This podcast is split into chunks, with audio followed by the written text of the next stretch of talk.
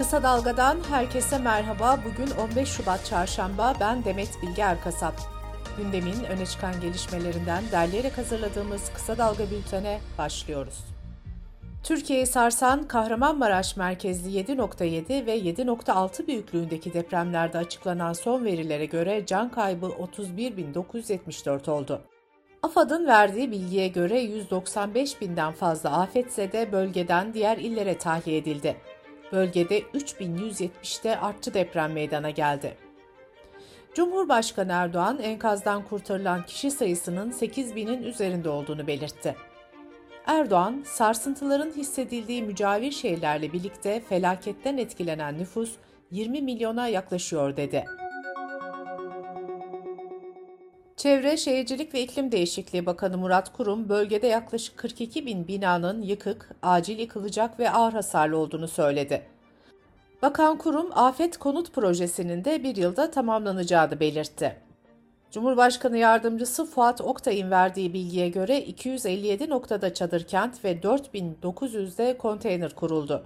Yaklaşık 20 bin kişi konteynerde kalıyor. Fuat Oktay, hedefimiz 200 bin konteyner sayısına ulaşmak dedi. Ahbap Derneği'nin kurucusu Haluk Levent de 4000 konteyner için altyapı çalışmasının tamamlandığını belirtti. Türk Tabipleri Birliği ise çadır kentlerle ilgili önemli uyarılarda bulundu. TTB kurulan bazı çadır kentlerde çadırlar arası mesafenin 1 metreden az olduğunu ve soba borularının birbirine baktığını belirterek yangın riskine dikkat çekti. Çadır kentte su, banyo ve temiz tuvalet olmadığını da belirten Türk Tabipleri Birliği bulaşıcı hastalık uyarısı da yaptı. TTB'nin açıklamasına göre çadırlar arasında en az 8 metre, çadırlarla yol arasında ise en az 2 metre mesafe olmalı. Tuvaletlerin ise el yıkama musluklarına 100 metreden daha uzak olmaması gerekiyor. Bu arada Osmaniye'de kurulan çadır kentte ısıtıcının eşyaları tutuşturmasıyla yangın çıktı. Çadır tamamen kullanılamaz hale gelirken başka bir çadırda kısmen yandı. Deprem bölgesinde salgın hastalık riskinden de korkuluyor. Voice of America'ya açıklama yapan Profesör Doktor Alpay Azap, bölgede şu anda salgın olmadığını ancak salgın tehdidinin bulunduğunu söyledi. Enkaz altındaki bedenlerin salgın hastalık riski oluşturmadığını vurgulayan Azap, bölgedeki tehlikeleri dikkat çekti ve şöyle dedi. Temiz suya ulaşma zorluğu nedeniyle ishalli hastalıklarla ilgili bir tehdit var. Atıkların uzaklaştırılması konusu bir problem teşkil ediyor. Bir an önce temiz su temin edilmesi lazım. Kanalizasyonların da çalışır hale getirilmesi gerek. 9 Eylül Üniversitesi'nden Profesör Doktor Celalettin Şimşek de deprem sonrası yeraltı suyu seviyesinde ve kimyasında değişimler olabileceğini söyledi. Şimşek, yeraltı suyuna metan gazı, karbondioksit ve sülfür gazı karışabiliyor diyerek şu uyarılarda bulundu.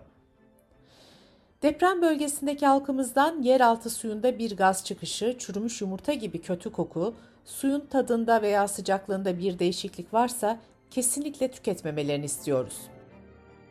Bu arada Çevre Bakanı Murat Kurum, içme suyu altyapısının onarıldığını ve bölgenin %95'ine su ulaştırıldığını söyledi. Depremzede çocukların durumu da gündemin önemli maddelerinden biri. Aile ve Sosyal Hizmetler Bakanı Derya Yanık, deprem sonrası sosyal hizmetler himayesine alınan 291 çocuğun henüz kimlik tespitinin yapılamadığını söyledi. Bakanın verdiği bilgiler şöyle. Bakanlıkta kayıtlı 1362 çocuk var. Hastanede takip edilen çocuk sayısı 792. Bakanlık kuruluşlarına alınan çocuk sayısı ise 201. 1071 çocuğun kimlikleri tespit edildi. Bu arada TÜBİTAK Bilgem tarafından geliştirilen derin görü yüz tanıma ve eşleştirme yazılımı refakatsiz depremzede çocukların ailelerine kavuşturulması için kullanılmaya başlandı. TÜBİTAK'tan Gökhan Özbulak şu ana kadar 114 çocuğun kimlik tespitinin yapıldığını belirtti. Milli Savunma Bakanı Hulusi Akar deprem bölgesinde 10.738 askere izin verildiğini söyledi. Bakan Akar ayrıca terhislerle ilgili herhangi bir erteleme ya da erken terhis durumunun olmadığını vurguladı.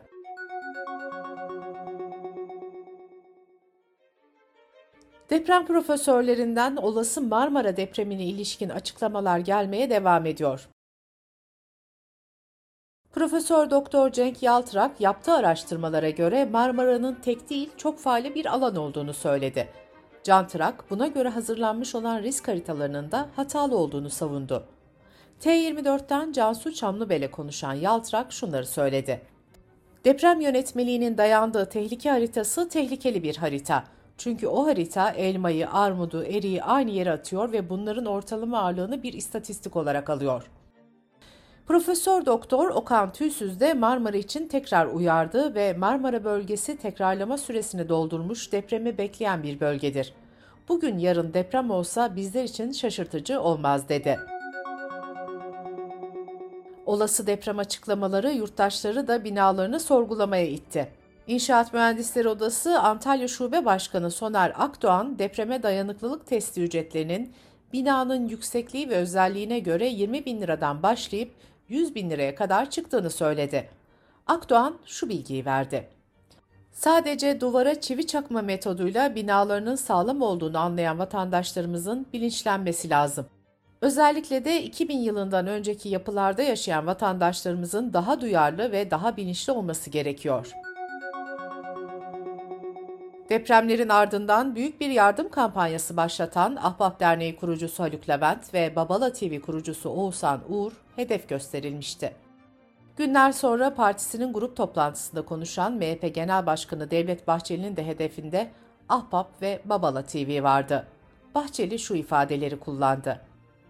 Devletin yetişemediği ne vardır da ahbapçılar ve babalacılar akbaba gibi kanat çırpmaktadır. Bu sahtekarlar Türkiye televizyonlarında artık yer almamalıdır. Haluk Levent, Bahçeli'ye Twitter'dan şu yanıtı verdi. Daha dün MHP milletvekilleri çadır kentimizi ziyarete gelmişti. Bahçeli'nin danışmanlarının kendisini yanlış yönlendirdiğini düşünüyorum. Ben her gün devletin kurumlarıyla çalışıyor ve bunu yazıyorum. Zaten kurumlar arası işbirliği olmadan başarı da olmaz.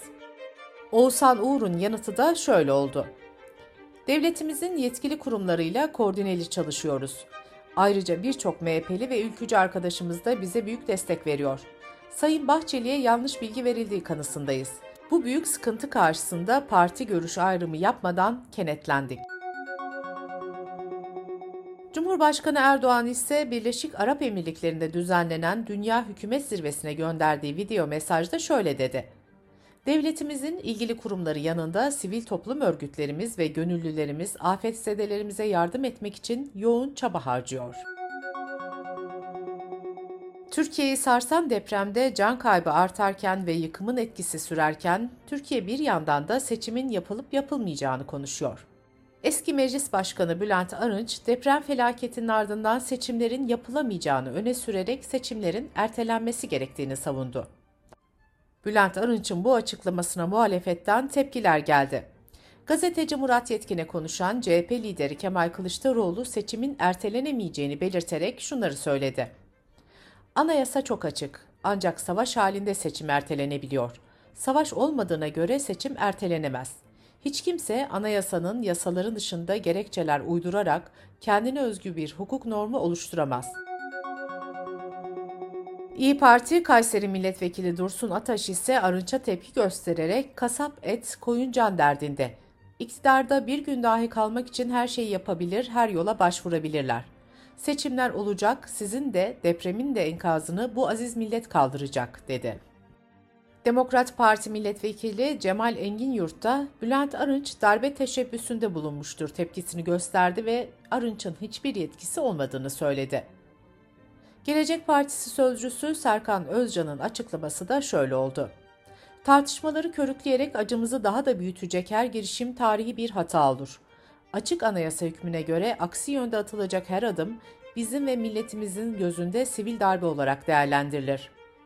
Emek Partisi Genel Başkanı Ercüment Akdeniz'in mesajı da şöyle. Asrın felaketi kimdir biliyorsunuz. Onu birlikte göndereceğiz. Seçim erteleme telaşları bundan. Kim bu değirmene su taşırsa siyasi darbeye ortak olur. AKP'nin seçim işlerinden sorumlu Genel Başkan Yardımcısı Ali İhsan Yavuz ise Hürriyet gazetesinden Hande Fırat'a yaptığı açıklamada partisinde seçimle ilgili herhangi bir şey konuşulmadığını söyledi. Kısa Dalga Bülten'de sırada ekonomi haberleri var. Hazine ve Maliye Bakanlığı Gelir İdaresi Başkanlığı depremzedelere verilecek bedelsiz barınma hizmetleri için konaklama vergisi ve KDV kesintisi yapılmayacağını açıkladı. Turizm tesislerinde depremzedelerin barınmaları için yapılan harcamalarda gider olarak gösterilebilecek. Merkez Bankası deprem bölgesinde ödemeleri ötelenen kredilerin bankalara oluşturabileceği yükümlülükleri 6 ay süreyle kaldırdı. Kahramanmaraş depremleri sonrası açık kalan ve bu nedenle gösterilen tepkilerden sonra işlemlere kapatılan Borsa İstanbul bugün açılacak.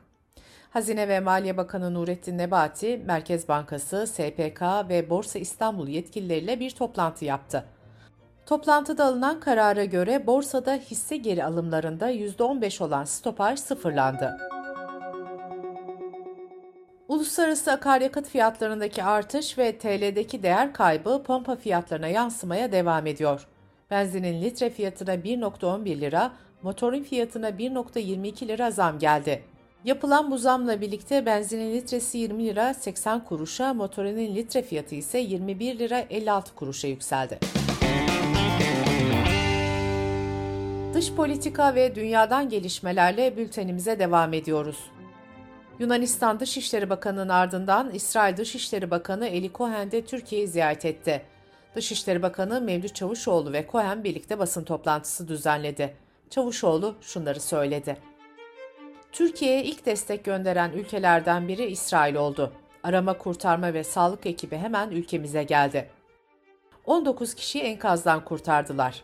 Deprem zamanındaki bu dayanışmamız Yunanistan'la da yeni bir sayfa açmamıza umarım vesile olur. İsrail Dışişleri Bakanı Cohen ise bu felakete verebileceğimiz cevabı birlikte vereceğiz. İki ulus uzun bir tarihi dostluk bağıyla ve işbirliğiyle birbirine bağlanmıştır, dedi. Birleşmiş Milletler, Suriye hükümetinin Maraş merkezli depremlerin ardından ülkeye daha fazla yardım gönderilebilmesi için iki sınır kapısının daha açılmasını kabul ettiğini duyurdu. Bu arada Suriye'deki can kaybı da 5000'e yaklaştı. Almanya ve Belçika depremden etkilenen Türk vatandaşları için vize kolaylığı kararı almıştı. Bu ülkelerdeki birinci ve ikinci derecedeki yakınları tarafından bakımı üstlenilen depremzedelere 3 aya kadar vize verilecek. Vize kolaylığı kapsamında Belçika'da bulunan ve vizesi sona eren depremzedeler vizelerini uzatabilecek. Türkiye'deki evleri yıkılanlar ise bir süre daha dönmek zorunda olmayacak.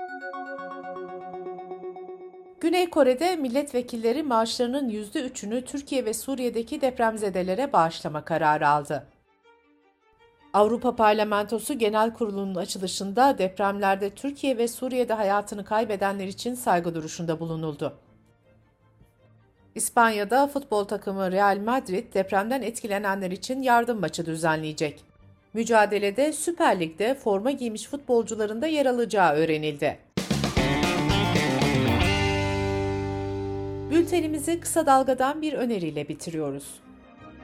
Gazeteci Filiz Yavuz ve gıda mühendisi akademisyen Bülent Şık'ın hazırlayıp sunduğu podcast serisi Çocuklar içinin ilk bölümünde ambalajcı gıdalardaki tehlikeler ele alınıyor.